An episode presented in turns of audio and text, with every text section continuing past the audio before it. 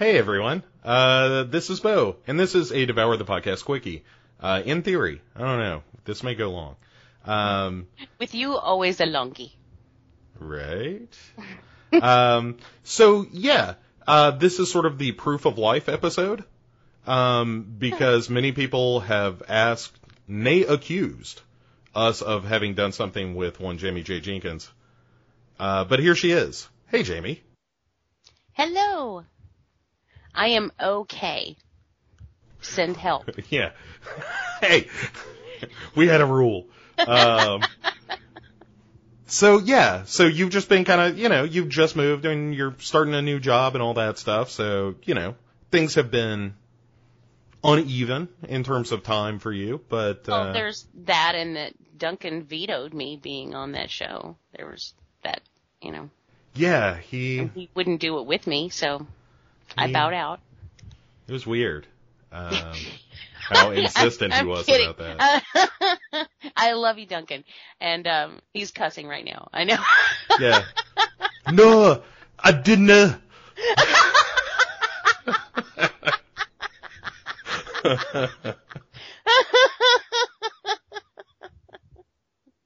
Fuck you, Jamie. Yeah. Fuck you too, Bill. It's not even close. not not even a little bit. Not Uh, yeah. So- Good thing they never are though, so he'll know that we're doing him because they're they're never close. right, right. And all the other Scots out there will be appropriately offended. Yeah, but you know, I mean, the whole country is what, like 24, 25 people. Yeah, they won't notice. Yeah. Um, it's fun. I, one of one of my real joys, like doing the uh, DTVC podcast, um, coming soon, season two, uh, is catching up with Duncan and all the politics of Scotland, which is pretty fascinating to me. And Oh, I do that too when I talk to him. yeah, He, he's like our single source. he's our man on the street for Scotland. what am I going to read news? We're American. We don't do that. yeah, not when I just know a guy. Like, hey, wh- wh- what's going on over there? And you know what's amazing is he knows too. I, like he knows what's up in his own country, which is also something we don't do over here. Yeah, yeah. I I used to be a really hardcore political junkie. Uh, still am, probably more than average. Do I, you know, keep up with politics and and whatnot? But eh, it's tough. You know, it's just it's so depressing. American politics is depressing now. It's always just it's the same story over and over again. Here's some crazy shit. People can't get along. Nothing's really going to happen. Yeah, and then other people move into power so that they can then do some crazy shit so that people won't get along and nothing else will happen. You know, I, I heard a, a pretty good quote recently about this, which is uh, America is like this big 18 wheeler barreling down the highway. And it's not going to turn fast one way or the other, and it's going an inevitable direction that it will get to. The only difference is every four years we vote to uh, to see what the hood ornament's going to be. Oh, that's nice. Yeah, I Can we like get that. some Jerry Reed in the background while you tell that story? Um, yeah, or who's the guy who did Convoy? Please tell Oh. me you know this. Shit. I Oh. would if you hadn't asked me. I was oh, I was gonna call you such white trash. I actually like that movie. Yeah, it's okay. yeah, it's not bad. And the song, I mean, and the song. Uh, what's his name? Mc, Mc, Mc, Mc, McCall? Somebody McCall. Maybe. I think that's- I I don't know. that's right. I was I, I was hoping you would know it right off the top of your head so I could tease no, you about it. No. No, I'm not that good. Yeah. But, uh, I think it's somebody McCall. And I'm sure one of our listeners out there knows who it is. But I happen to be a, more of a big fan of Jerry Reed, uh, because of Smokey and the Bandit was filmed, uh, this is telling. Uh, Smokey and the Bandit was filmed about t- two miles from my house when I was growing up. A part of it, the part during the fairgrounds where they would go and they were, when they were having the, where they, you met Big and Little and where it began and then where the film also ended, that was filmed about two miles from my house. So, um, I was always very proud of that as a, as a child. I'm not sure why. But I still, I love that movie. Yeah, yeah. I can't tell if I'm just really nostalgic about that movie or like I th- I genuinely think there are parts of it th- that are are really good. I, I do. Yeah. I mean, those cops, uh, like jumping up and landing on the back of that truck in their car. That's one. That is legitimately one of the funniest things I've ever seen. That that just cracks me up every time. And then when he goes in and he orders the, the Dr Pepper and um I used to know that line, that whole scene by heart. Um, but anyway, when Jackie Gleason goes into the restaurant and then he ends up ordering the Dr Pepper and uh, that is funny. It's really funny. The second one, not so good though. I don't. In I'm the first fan. one, Jackie Gleason telling his son, "When I get home, Well- I'm gonna smack your mama right in the face," is one of the funniest lines I've ever heard. I'm gonna slap your mama in the mouth. Oh, it's so good. Uh, okay, a but the, so, Diablo sandwich. That's what he ordered. uh, point being, you're you're with us. You're okay Yes. as far Wow, as that took a long listeners know. Yeah, I know, I know. We Uh. meander. That's why we need David. You know how he's always reeling us in and we're calling Mhm. him grandpa and making fun of him and stuff? That's probably why, because when we're, when he's on the show, we don't end up talking about Smokey and the Bandit. Yeah, or it's kept in check. So, um, yeah. So well, I guess you know, let's let's get into it. Uh, David is uh, taking a break from the show. It's not he he ain't leaving the show or nothing. Just uh, you know, circumstance has made it difficult for him uh, to continue at the moment. He will be back, and you know, we obviously uh, want him back as soon as possible. He is a vital part of the show, and and he will certainly be missed. But in his absence, we'll, we will continue on. Right, Jamie? Yes. Yes. I am fine. Send help. You know, look, you know what happened to David. You keep your mouth shut. yes, we will, we will keep going because, you know, we like, we need it. Um, like we need to do it and, and we love our listeners. And actually when we got that, when David made that announcement earlier, I got a couple of panicked messages from people, I think, one who were concerned about David and his well-being, which for people who are not on our Facebook group page, um, David made the announcement that he will be taking a short hiatus from the show. But please do not be concerned about his health. He's okay. It's just he needs some time. Well, You know, and he's going to be moving, and that's a pain in the ass. And, And He's yeah, got shit going on, basically. Sure. And so he's coming back and he's okay. um, it's just, uh, he's going to take a little break. So in the meantime, we're going to do what we do. And I guess we'll probably, you know, um, maybe bring somebody else on on occasion or something like that. yeah, yeah. you know? There, there might be a, a show or or two that maybe is just us, but I think we're gonna we're gonna have a uh, a few people sit in uh, and you know try to fill David's mighty shoes for uh, for an evening, and you know, well, it, it'll it'll be fine. We'll have a good time. It's cool, baby. Yeah. And then he will be back and all will be right with the world. So hang in there is what we're trying to say. Just Yeah. chill. You're Yeah. dealing with us for a little while. Get used to it. And and for those uh, Joker types in the audience who believe that chaos is sometimes its own reward, I think you're going to like this run of shows. um, I think you're going to enjoy the mayhem and uh, and rampant silliness that David, uh, quite frankly, is a wet blanket about. He totally is. I'm about five seconds from stripping off my clothes and running around screaming at the top of my lungs. That's that that could happen. Yeah, I, It could go there. yeah, it's it, yeah. Inmates are definitely running the uh, the asylum for a little bit. So, um, but anyway, uh, you know, if you, I'm sure David would uh, certainly appreciate uh, dropping him a, a you know message on Facebook or something, just wishing him the best. It's always nice to know that you're uh, you're cared about. Um, Yeah. but uh, but like you said, you know, he's fine. Just just a transition is all. So uh, yeah, let's get to uh, said rampant silliness.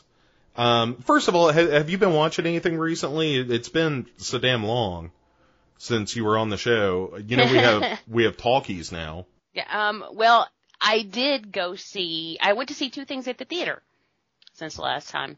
Was one of Um, them Poltergeist? Um. well, one of them was the jazz singer. That's not what I asked. no, I was a joke. See, because it's been a long time. I, I thought you meant the Neil Diamond one. Oh, even no. though even though I made the original joke, as soon as you said jazz singer, I was like, oh, Neil Diamond. I didn't realize they re-released that. um, wow. Well, that was a fail. Um, yes, one of them was Poltergeist. The other one was Mad Max. Oh, okay. Let's talk Poltergeist first. I'm I'm more curious about that. Did, did you see it? I have not seen it. It's okay. Okay. It is okay. Um, I have since, um, one of our listeners, Will Wilhelm, he's in, he's pretty active on a Facebook group page and, and here and there. I I have since found out that he went to go see it after I did and he enjoyed it. So I'm Okay. glad for him. Good for him. I did not. I I thought you said that- it was okay. Hmm? I thought you said it was okay. No, it's okay that you didn't go see it. Mm. Yeah. Okay, I No, misunderstood. Oh well, okay. let's dig in. I have, and and not even I'm not even referring to this as a comparison with the original because you know how I feel about the original. That movie transcends just about everything. It just is in its own little category. I wouldn't even I wouldn't it wouldn't be fair to try to compare anything directly with that film, which is difficult to do with a remake, I know, but I always make it my job to not I mean, I try to judge films based solely on their own merit. And this film's merit just happens to be crappy, I think. Um, I, I don't really feel like I get to know the family or care about the family. I don't even really believe the family. The, I think it's kind of an ugly film, As far as believing the family, is it just is it a performance thing or is it partially. Yes. Really? 'Cause I Um, like Sam the- Rockwell the a little lot. Girl. I love Sam Rockwell. And honestly, he is about the only thing. He and the, um, the psychic, I can't remember his Jared name. Jared Harris? yes, I like the two of them. Okay, I mean, I think that their their performances are good, but really the script isn't all that great. Um, they do they make a lot of changes, and I think that the idea was that they were attempting to distance themselves from the original as much as possible. By naming your movie Poltergeist? By, by right, you know, I I don't. It, on one hand, I'm thinking, well, that's kind of smart, I guess, because people won't be comparing it in their head while they're watching the movie. Maybe uh, if that's the, except that you kind of walk in with a movie to a movie called Poltergeist, and so I'm not really sure what you're doing there. Um, but they changed all the names of the characters. They changed the backstory. Like this family is moving into this house. They don't already live there. Uh, Sam Rockwell was a an executive for John Deere, and he has lost his job, so he's out of work, and they have no money, and they're moving into this house. The all the kids, I mean, everyone has a different name. They have a different last name. Tangina is now a, a, British man. Uh, it's everything is is like sort of flipped up on its head, which I don't have any issue with at all. I don't I don't mind that. The problem for me comes from the fact that I don't like the look of the film. It uses heavy CGI, which is not good CGI, I don't think. Um, I don't think it's scary at all, not even a little bit. And you know how I can be affected by paranormal films, like you know what Insidious does to me. Um, yeah. Eh, it's not that difficult to do, to be honest. I mean, if you make a good movie, even a little bit, you're gonna make me pee my pants. it's, not that hard to get me with a ghost film. And this one just doesn't do it in the least. Hmm. That's a Um, real bummer. I just didn't find it just I wasn't engaged. And the performance of the of the little girl is so not good. Uh, but Oh, it sort really? of comes more from the brother's point of view. We get a lot of the brother in this film. And I, Brian's theory is that that's why. He's like, he's like, you know, they started out wanting to make her, um, like another Heather O'Rourke, but then they realized, oh shit, she can't act. So, I don't know if that's the case. I really don't think it probably is, but it's a, it's a pretty good theory because it would fit. We get more of the teenage daughter here, but she's kind of a bitch. Well, but she kind of was in the first one too. She's, um, I mean, she's, yeah, well, that's true. I mean, I guess she's just angsty teen, but she's really ungrateful. I mean, her parents are like dirt poor and she knows this. And she breaks her phone at one point and tells them that she needs a new phone. And then she gets really bitchy when they tell her they can't afford it. And I'm like, yeah, seriously? This, what is wrong with you? you know, I don't know. So I can't feel sympathetic for a character like that who's just an asshole out of the gate. But anyway, um, there are people who have enjoyed it, and I think that's a good thing. You, I know, uh, I I really believe that you would probably fall closer to my side of the fence on this one, but Yeah, um, I'd be interested to. I'd be interested to see what you think. Maybe I'd be wrong. I mean, maybe I'm wrong. Maybe you'll love it, but Yeah, I I feel like that's a movie that probably is going to happen on Blu-ray for me. I think that that's okay. I do. Also, uh, you know, it's in 3D. And as Sam Rockwell said from, I mean, hell, Sam Rockwell from the beginning, he's like, well, it's in 3D, so there's that. I mean, he was never excited about this film. Um, I really don't see the, how 3D would, but there's maybe one or two scenes where 3D could be beneficial. Hmm. All right, well, yeah, I'll, I'll that's kind of what I expected that movie to be, to be perfectly honest with you. So you're kind of confirming my, not worst fears, but the, the thing that seemed most reasonable, which is, yeah, it's going to be a more superficial, CGI heavy ghost movie, Hmm. and not poltergeist, you know? It's very superficial. Yeah, and then if I start to compare it, like if I make a comparison to the original, it gets so much worse. So, right. I mean, it's only downhill from that point if I start trying to, because, I mean, golly, that, that, the original Poltergeist is so fucking good. Uh, on so many levels. All right, well, Um, before so we go too far down that road, I'm done. let's go down a little Fury Road, shall we? I like that. That movie fucking rocks. Yes, it does. Uh, for anyone out there who has, uh, one, you know, for whatever reason, if they haven't seen it yet, but they're wondering if, oh, if you're waffling, what the hell? Wait, go see it. What are you waiting for? That is the most fun I have had at the cinema in, what am I dunking all of a sudden? Um, in, ages. I, I can't even, it is so beautiful. Uh, Yeah. It is. It's it's a gorgeous movie about dirty things. Yeah, and the world that George Miller creates is just stunning. Uh, Yeah. and so incredible. intricate, like the intricacies, uh, the little bitty things that you don't even realize you've been missing your whole life. Like I've never, like, I, I was actually going, huh, I never knew that I needed to see men walking up cogs to make chains rise so that you could raise, you know, raise up the bridge thing to get in. But I did. I needed to see that. I needed that badly and I never knew it. I never knew that I needed to see bad men on wavy, stalky things, you know, leaning into yeah, the poles are real cool. yeah, I don't know. I never knew I needed to see porcupine cars. I never knew I needed to see like war drums on the the back of this vehicle with this badass guitarist on the front. But I did. I needed this stuff, and he has supplied it. Um, and holy hell, it is so good, so good. Yeah. You don't even have to. You don't even. I was a fan of Mad Max already. Not so proud to say I saw Thunderdome in the theater, um, but I did. Um, but I, you don't even have to be. I don't think you even have to have a history with any of that to enjoy the film that's put in front of you because it No, really doesn't. It Yeah. really doesn't matter. So if that's holding you back, don't let it. Uh, just go and have a good time. Also, Charlize Theron is kick ass. She is really, uh, really cool. Um, I think one of the proposed movies that George Miller was saying that he could make if this movie does well enough, uh, is, um, what's her name? Uh, Imperator Furiosa.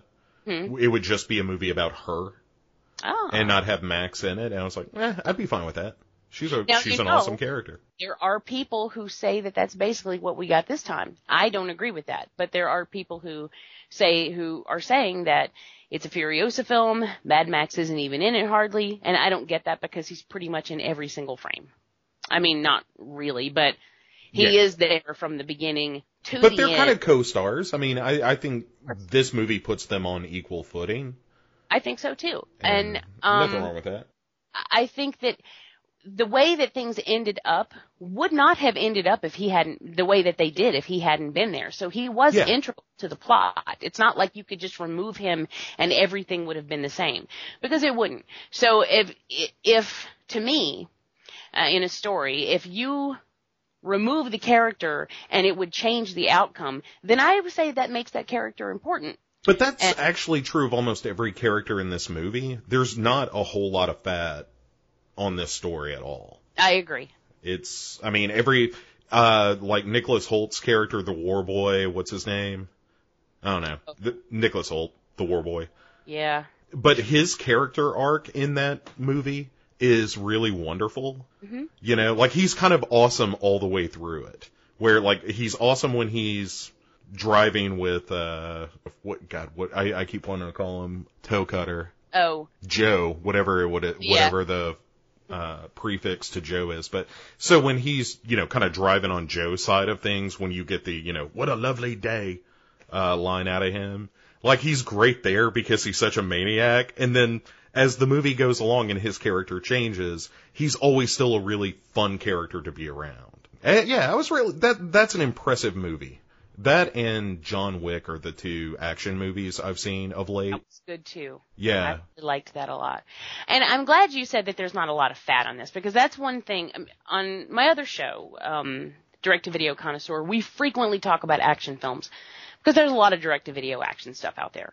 And that is Matt's wheelhouse. So that's mainly what we talk about.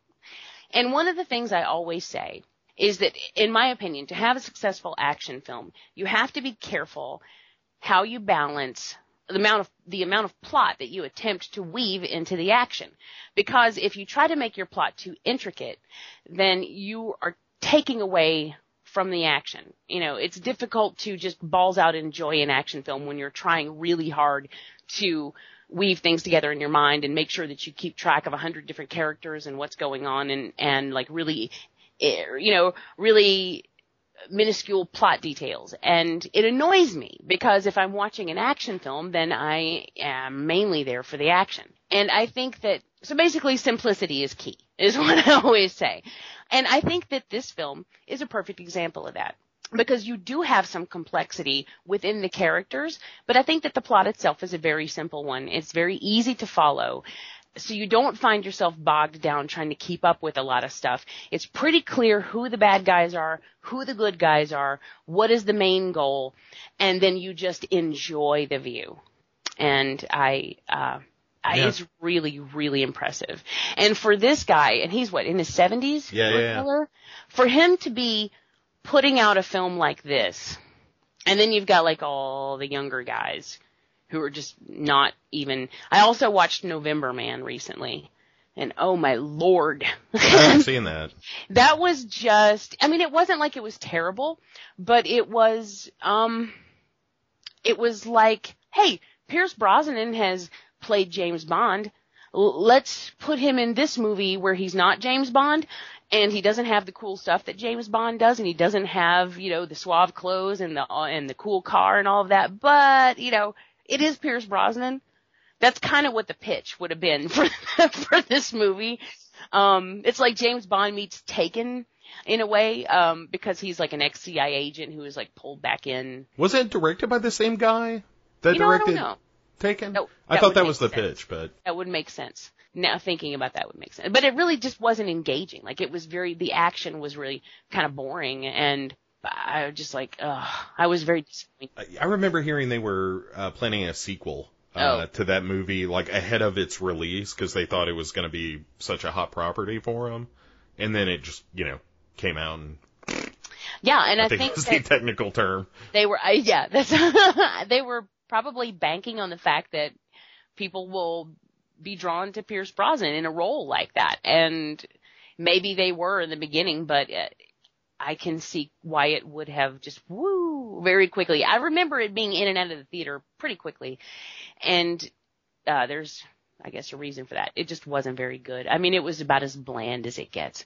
It's a delicate balance and it's something that you have to know what you're doing in order to pull it off successfully. And George Miller has proven once again that he knows exactly what he's doing and I want more. Yeah, absolutely. All right, let's uh let's do a little ask DTP. Woo. Um, It's been a while. I I don't know if I remember how to do it. you know, it's answering questions. Let We'll me rephrase that. It's uh it's talking about when somebody is curiouser. Oh! Gotcha. All right. I had to sink it into my head brain. Sure. uh, okay. Uh, question number one, Mike Merriman. What movies are being discussed? Uh, the Friday the 13th remake. Jamie's gonna, Welcome to what's going on, Mike. yeah. We're gonna, we're gonna talk about, uh, her reaction to that movie since you heard the Gaz talk about it. Jamie, anything you would like to add? I think you got it covered. There. Fair enough. Uh, Andrew Huff asks, uh, if you could go back and watch any horror movie for the first time again, what would it be? Psycho. Maybe And not know and not know the end. Sure. Yeah, that's a pretty good one. I think mine would be maybe Evil Dead because it scared me so much the first time I saw it. I couldn't watch it all in one sitting. Oh, that scared the crap out of me. Yeah. I mean, I saw it when I was a little too young to be watching Evil Dead. And I might do that again because that, that's a good scare. Like I don't have those much anymore where a movie just fucks me up. Yeah, um, I remember I saw that with a friend of mine, and nothing ever scares her ever. Um, back then when we were kids, now doesn't matter. She just doesn't get scared by movies, and that movie kept her up all night. It didn't hurt that I was sitting on the corner of the bed going like all night long. Yeah. in just random spurts, I would do that, and she's like, "Stop it!" But yes, it was very, very successful in scaring the shit out of me. And I, it's never, I still think it's scary. I still think it's awesome. I love Evil Dead, but it has never had that exact same effect that it had the first time. So that's a good one too.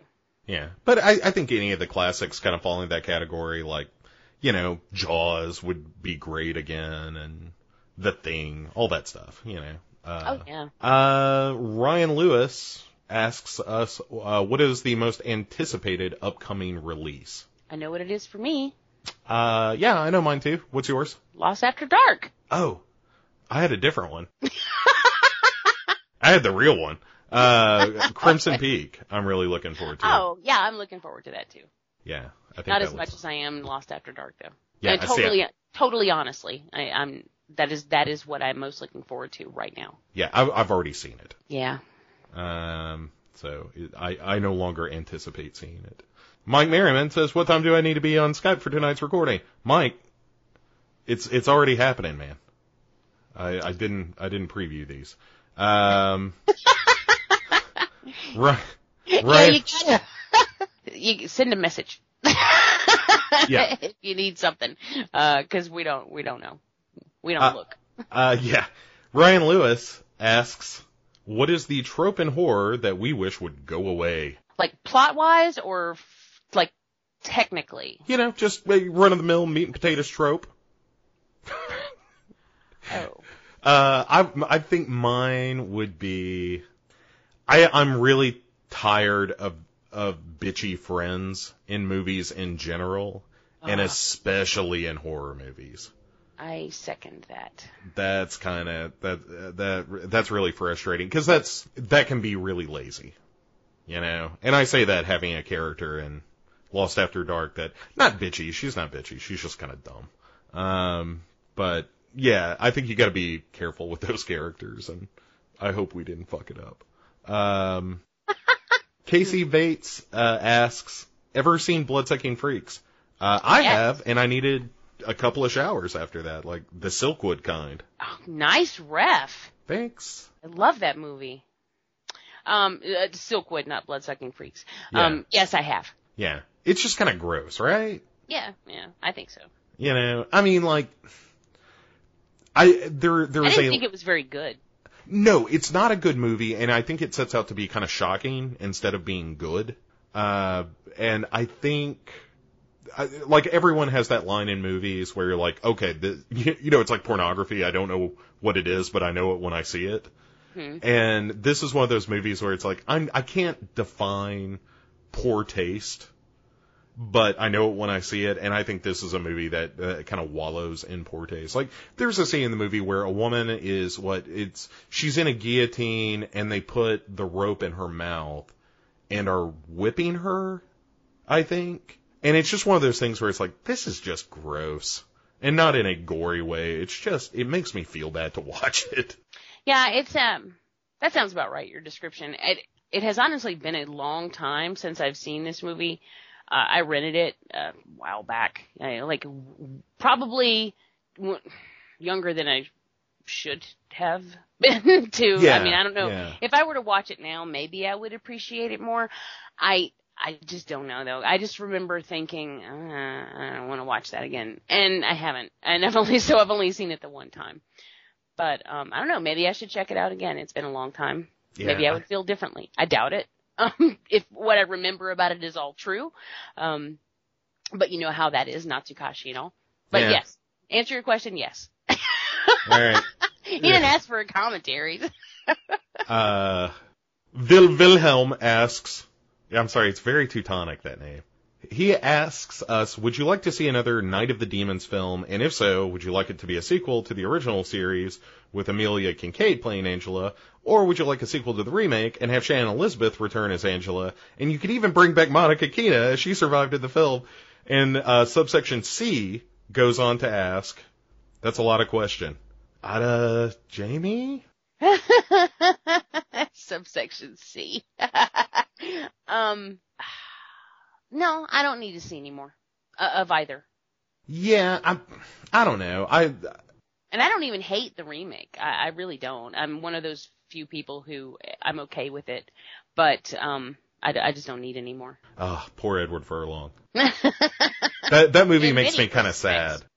Uh, yeah, yeah. I, I, it's a bummer to watch that. I, yeah, I, I don't know. I, I probably fall on the side of it of like, eh, if you were gonna do it, make a sequel to the the remake, I suppose. Uh, why why go back a generation? You know, I, I'm eh, fucking it do wouldn't it. feel It could the be same alright. anyway. You know, Right. You, you couldn't recreate that successfully. Yeah, and you know, Amelia Kinkade kind of you know is one one of those lucky actresses to have a recurring gig.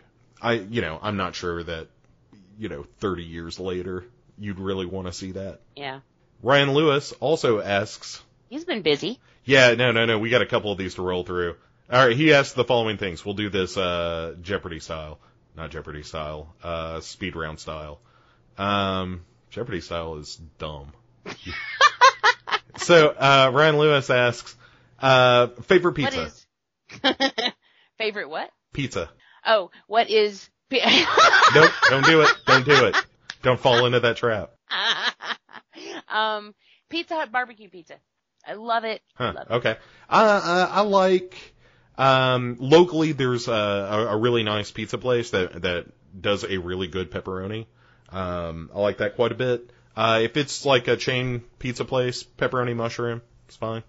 I'm, I'm pretty easy. I don't, uh, I don't have exotic flavors or anything that, uh, I prefer. Well, this one had uh, listeners who who I'm sure they've heard this story before, and you probably have too. When I was growing up, my mom and I would order Pizza Hut barbecue pizza, and we would watch Texas Chainsaw Massacre too. That was a thing.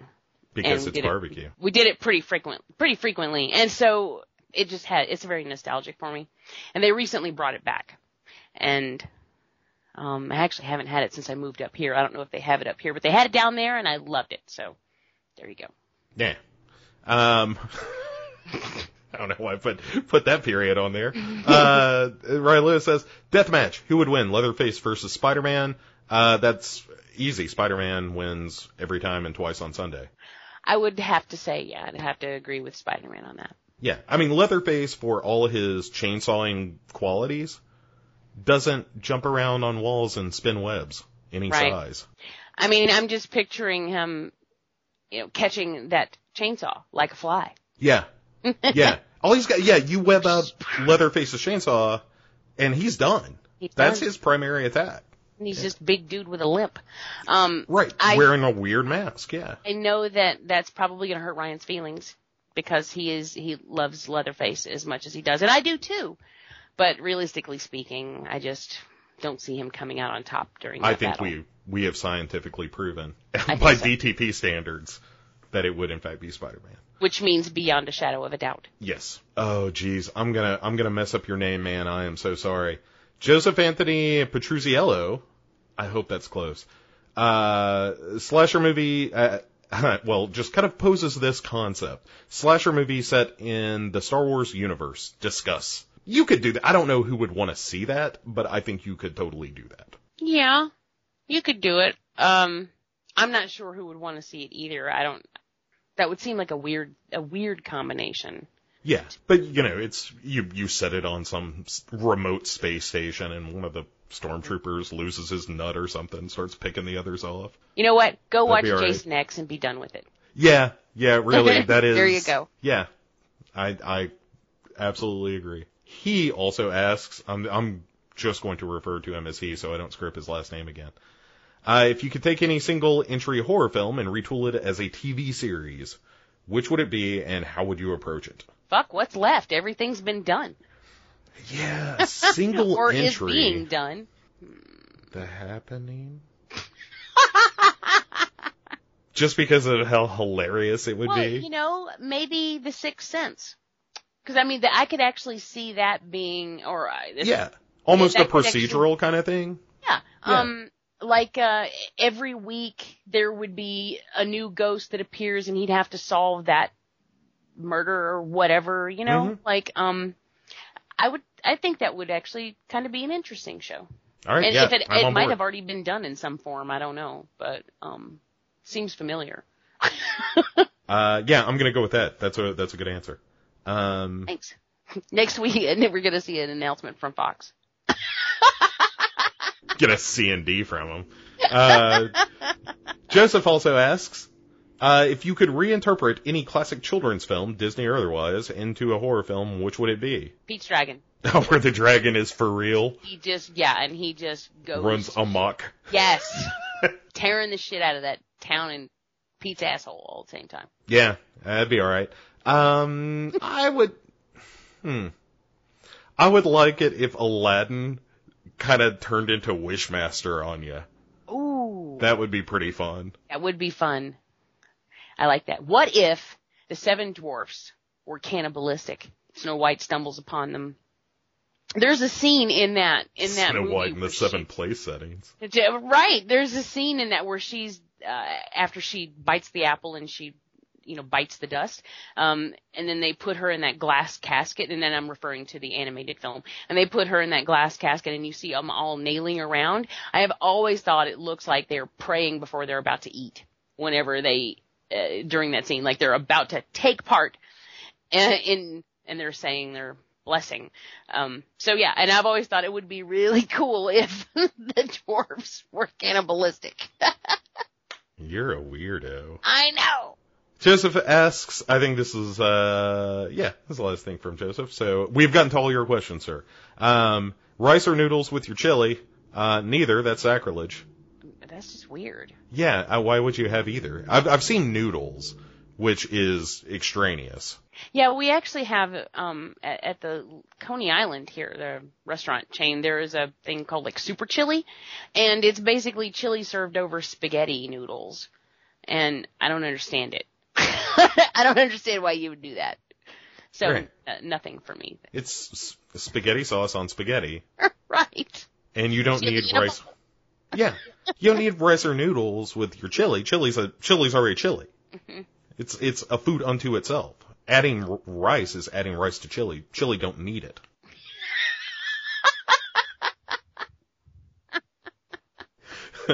Sometimes you have to take a stand, Jamie. Where is Joseph from? I wonder. Because Uh, maybe it's just um I don't know. Maybe it's a a non-southern thing. Eh, maybe so. Do So, that. uh, yeah, yeah. Get back to us. Let us know what what crazy land you hail from, where somehow they think chili needs extra shit in it, aside from the thing that already makes it chili.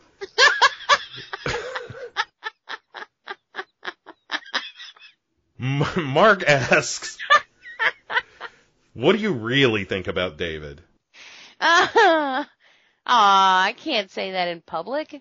No, I really love David. I do. Yeah, I, you know, I mean, on a on a personal level, I, I, you know, kind of owe you and David for getting me back into podcasting at all. So, Well, I owe David in turn. I and for several things. One, I wouldn't be podcasting again. I mean, when you when when you and I stopped doing what we were doing, I had no foreseeable plans to to do it any other way until David came along. I owe him for that, and then also for being open to bringing you on, which you know I felt like completed the circle, and you know I think he's I don't know. I love David. He makes me laugh. He's really smart, and I have always enjoyed working with him. You know, like even when we get kind of like nasty and at each other's throats, it doesn't matter. I still love him. I mean, like I've never been, I've never hated him for that. You know, I always think it's kind of fun. Yeah, and the best Argento impression in the business, You got it. bar none. Yeah. Couple more. Gav, uh, stalwart DTP listener, Gav, uh, asks, best horror film set in the rain. Ooh, that is that is a hard question because there are so many of them. I almost, you know, I kind of want to go pitch black. I mean, Oh, is that science fiction? I I mean, it's monsters chasing I people. consider that a horror film Yeah. And even though it has the sci-fi trappings, it's, in it's, Fangoria. So not that that necessarily matters because Batman was also on the cover of Fangoria at some point, but whatever. um, I, I think it. I think you can totally put that in there. I don't know. Recently, one of my favorites has been "We Are What We Are." And uh, because and the rain is actually kind of a character in that film. Yeah. I mean, it is a it is a big part of that film. So I really Yeah. like good I don't one. know, but I also like Friday the Thirteenth when it's raining really hard and it's all windy. And um, part three, the one that you hate. It's a bad movie. Dave Burke, this is the final question, Jamie. Okay. Uh, Dave Burke uh, asks, really what I think is probably the best question of the night. Uh, why is there no unicorn movies? First of all, Dave, it's why are there? That is just grammar. Okay. Yeah. Yeah, that's right. It's, you know, subject verb agreement, man. Why are there no unicorn movies, uh, horror movies? Um, I don't know. I would be, I would kind of be okay with unicorns on the ra- rampage. Uh, we did get that unicorn scene in Cabin in the Woods, which ever since then has left me wondering where the fuck did they get that idea? because I have never seen a unicorn in a horror film. But it was kind of satisfying to Mhm. to see a guy get gored by a unicorn horn. So I'd be down with that. Well, because all the times, uh, in like, you know, whatever fantasy film or wherever you, you see unicorns pop up in film, you know, they've got the big ass horn on their head, and that's clearly a weapon. So, but you never see it put to use. Yeah, I know, I'm, I'm all for it. I, especially because of the, the cabin in the woods thing. I think you're right. That was, that was alright. Yeah, and a good idea, Dave. You write that. You make it happen. I'll watch Right. it. But what do you call it? On the spot, Jamie. I don't know. Pop quiz, hotshot. What do you call a unicorn horror movie? I got nothing. you, you. well, I don't know. Loonicorn. Loonicorn? Cause he's crazy. Sure, he's loony. That's how most murderers are described. You remember Ted Bundy? Wasn't he a loon? well, what would you call it, Fancy Pants? Yep. Lo- loony corn. It's pretty good. All right, well let's uh now uh that's gonna bother me. I'm gonna have to come up with a title. you can you can Jamie Jenkins it later. All right, well uh let's uh take a quick second here and then uh we'll we'll be back to get Jamie's thoughts on Friday the 13th, the remake, which was a movie? okay, so uh I'm not going to do the official read of the uh synopsis. You all know what Friday the 13th the remake is. Uh you don't care who's in it probably. so, and you heard David and Duncan and I already discuss uh, our feelings on the film, but one voice, of course, is missing, and that is Jamie Jenkins. For in the in the sake, uh, just for for completion's sake, we need to know your thoughts on this film. Well, I am happy to provide them since I went to the trouble of watching it. I may as well get to talk about it. Um, surprisingly, I think I'm going to say a couple of things that may surprise some people out there. Um, considering I, I think over the years I have made my feelings fairly well known. Uh, this is about my fourth time watching this film. And I have to say, I don't completely hate it anymore. Um, I did see you guys, I saw your scores, but I haven't listened to the show because I wanted to, I wanted to do my talking abouts before I listened to what you guys had to say because I thought that would be a fun thing to do. Uh, but I did see the scores, so mm-hmm. I am well aware that everyone other than me is not real keen on it. Uh, Duncan giving it the highest score of all three of you. I will venture to to say that I would go even a little bit higher than Duncan, but there is there is there are caveats to that. It's not. I'm not saying that it's a fantastic film. Actually, one of the main reasons that it is getting as low a grade as it is is because to me it really just doesn't feel like a Friday the 13th. And as much as I think that the kills are are mostly successful, which makes usually makes for a good slasher, you know, you've got how, how can you really screw up that recipe? You've got teens in the woods and they're getting killed in inventive ways. Uh, go. I do, however, have issues with it.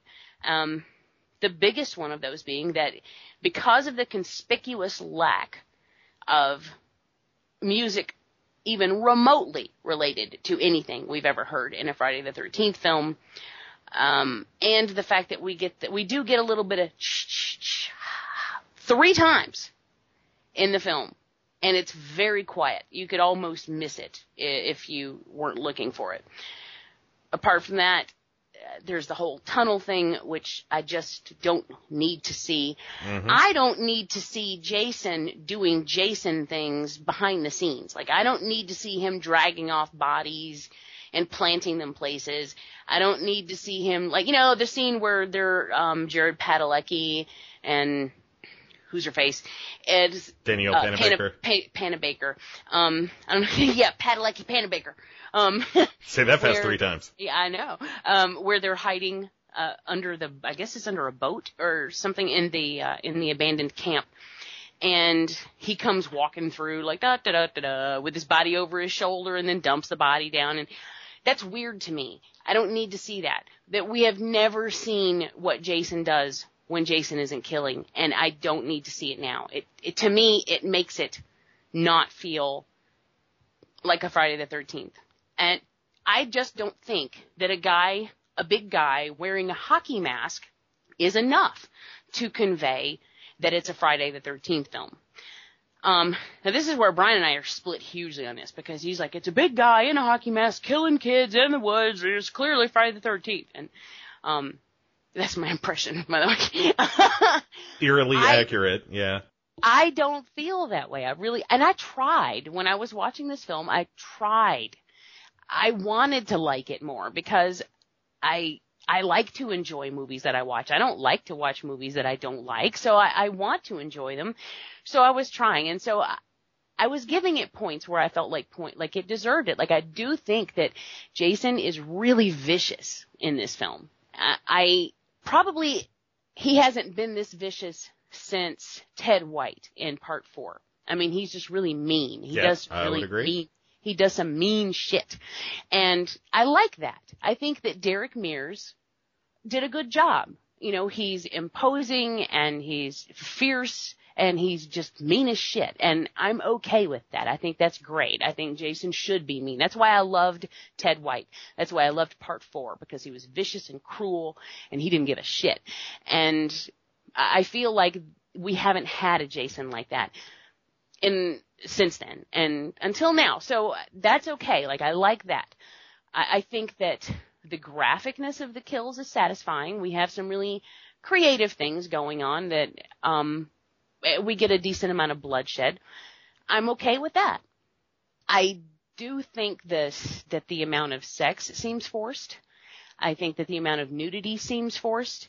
Now, you may have heard me say previously that, you know, yay, nudity in a slasher film. And I'm okay with that. I love nudity in slasher films. I have no issue with that. But to me, it felt like, it didn't feel natural here. It didn't feel like, oh, here are some teens eh, watching them strip as they go into the water or whatever. This was like, here I am standing here so I can take off my shirt now. And to me, it, it doesn't feel organic. And that just pulls me out of what's going on and makes me realize, oh, these aren't actual teens doing teen things. This is a movie. I don't like the look of this film. I don't like the, the colorization of it is really bad. I feel like the parts that are that should be really bright and colorful, like when you have the kids on the water skis, that sky should be blue as all hell. Those trees should be green. That water should stand out. I mean, that is a happy moment. There's nothing bad going on at that point. point and then all the times when they're walking through the woods and they're just doing walking through the woods things why aren't these more colorful scenes i that i like to see color in film i am so tired of seeing these mono like these monochromatic washed out films that we're getting all the time that is supposed to invoke atmosphere but to me it it just looks bad like the like with the um the man of steel movie that it just pisses me off that a Superman movie he's the like the happiest superhero ever. Like Superman is just like la la la, you know, he's as good as it gets. Why is his movie dark? He's not fucking Batman. Okay, that's not the way it goes. And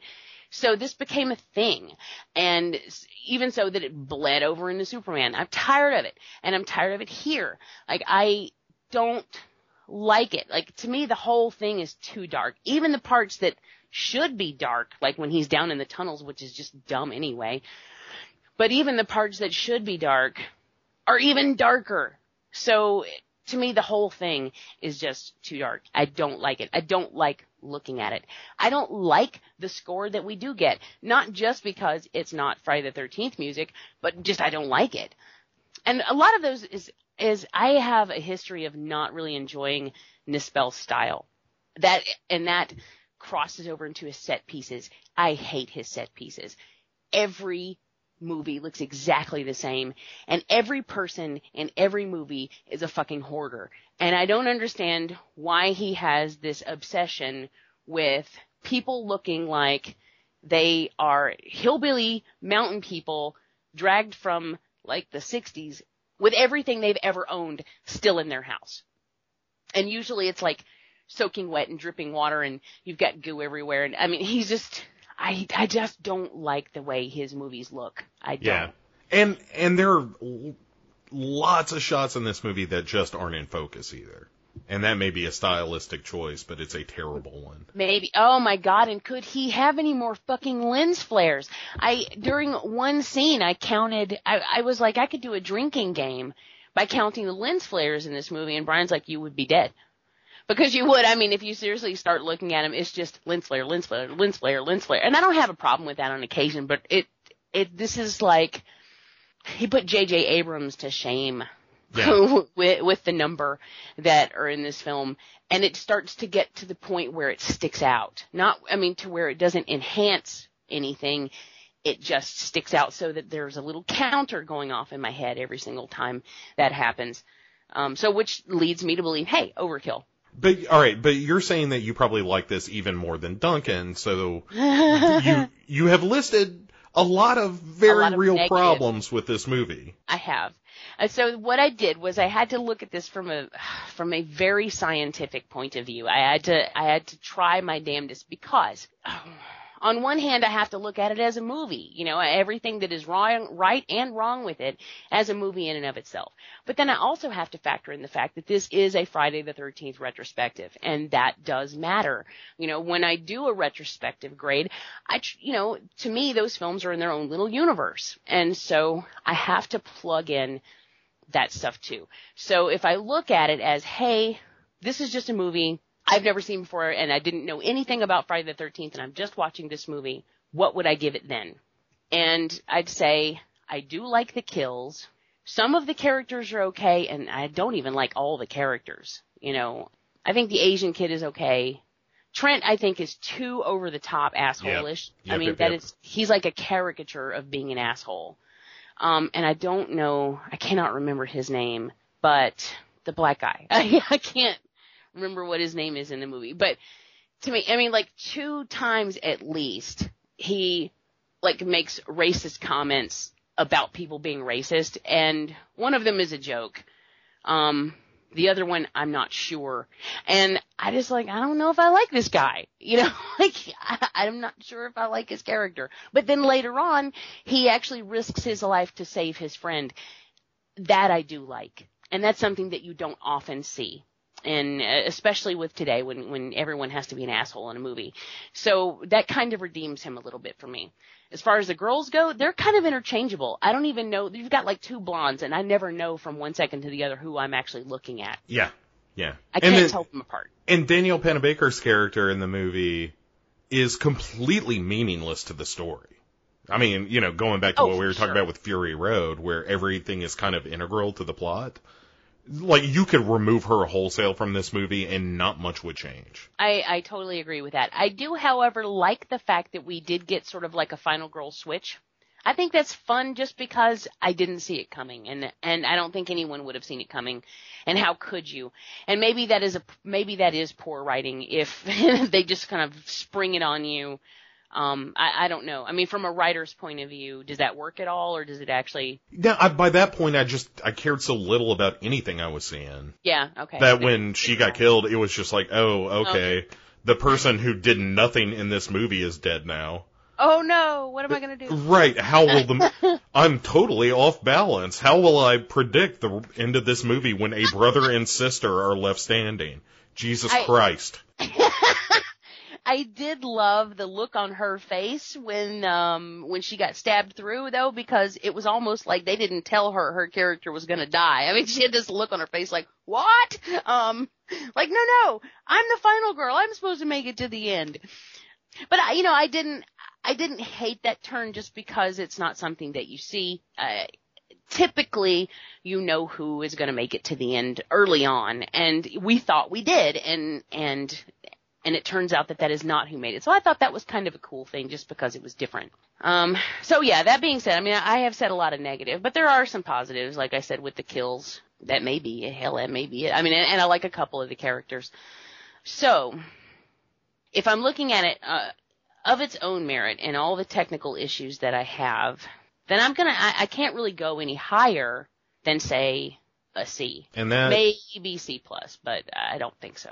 And ladies and gentlemen, you have borne witness to authentic frontier gibberish. but wait a minute. I am not done yet. Oh. I have not factored in the fact that throughout all of this, no matter how positive the positives are, it never once feels like a Friday the 13th to me. And that is a huge mistake. I, I think that I would like to see this film if it were rescored uh, with an actual Friday the 13th score. Maybe that would make a difference. I don't know. But the way it stands, not once do I ever feel like I'm watching a Friday the 13th. And if you're going to be adding to the Friday the 13th universe, then that is something that kind of needs to happen. And it is a huge misstep. So because of that, I'm, that knocks it down significantly. So I'm going to have to say, I'm going to have to say D. All right. Is this your official score? A D? A D is my official score. All right. Um, well, it has been noted your account of your experience with Friday the 13th, the remake, has been added to the rolls. And, uh, yeah, and I guess that is going to wrap it up, uh, for us this time. Again, just a little, uh, a little wave, little saying hey. Uh, we'll be back pretty soon with a, uh, full show. And, again, thanks for sticking with us, uh, with a, a slight change in format for uh, a short term. And, you know, we hope you enjoy it. Let us know what you think. Jamie? Yeah. What you said. I am okay. Send help. As soon as Thank this you. recording is over, somebody's going back in I the well. So- uh, thanks you guys for hanging in. Um, and please stick around. Um, I promise you David will be back. we promise. yes. And I love you. Ah, the loony corn. Um, so good. So good. You ought to be in PR. I'm working on it right now. It's the it's the new sci-fi movie that I'm gonna write. Loony corn. I wonder how far that script would make it. You know, before before somebody was just like Loonicorn. Yeah, yeah, no. Are you are you married to the title? Oh yeah, that's a deal breaker. It is Loonicorn. All right. Uh, yes, absolutely. Everyone, thank you uh, so much for listening, and uh, we'll talk soon. Yeah. Bye. This has been a Legion podcast. Ooh, quickie.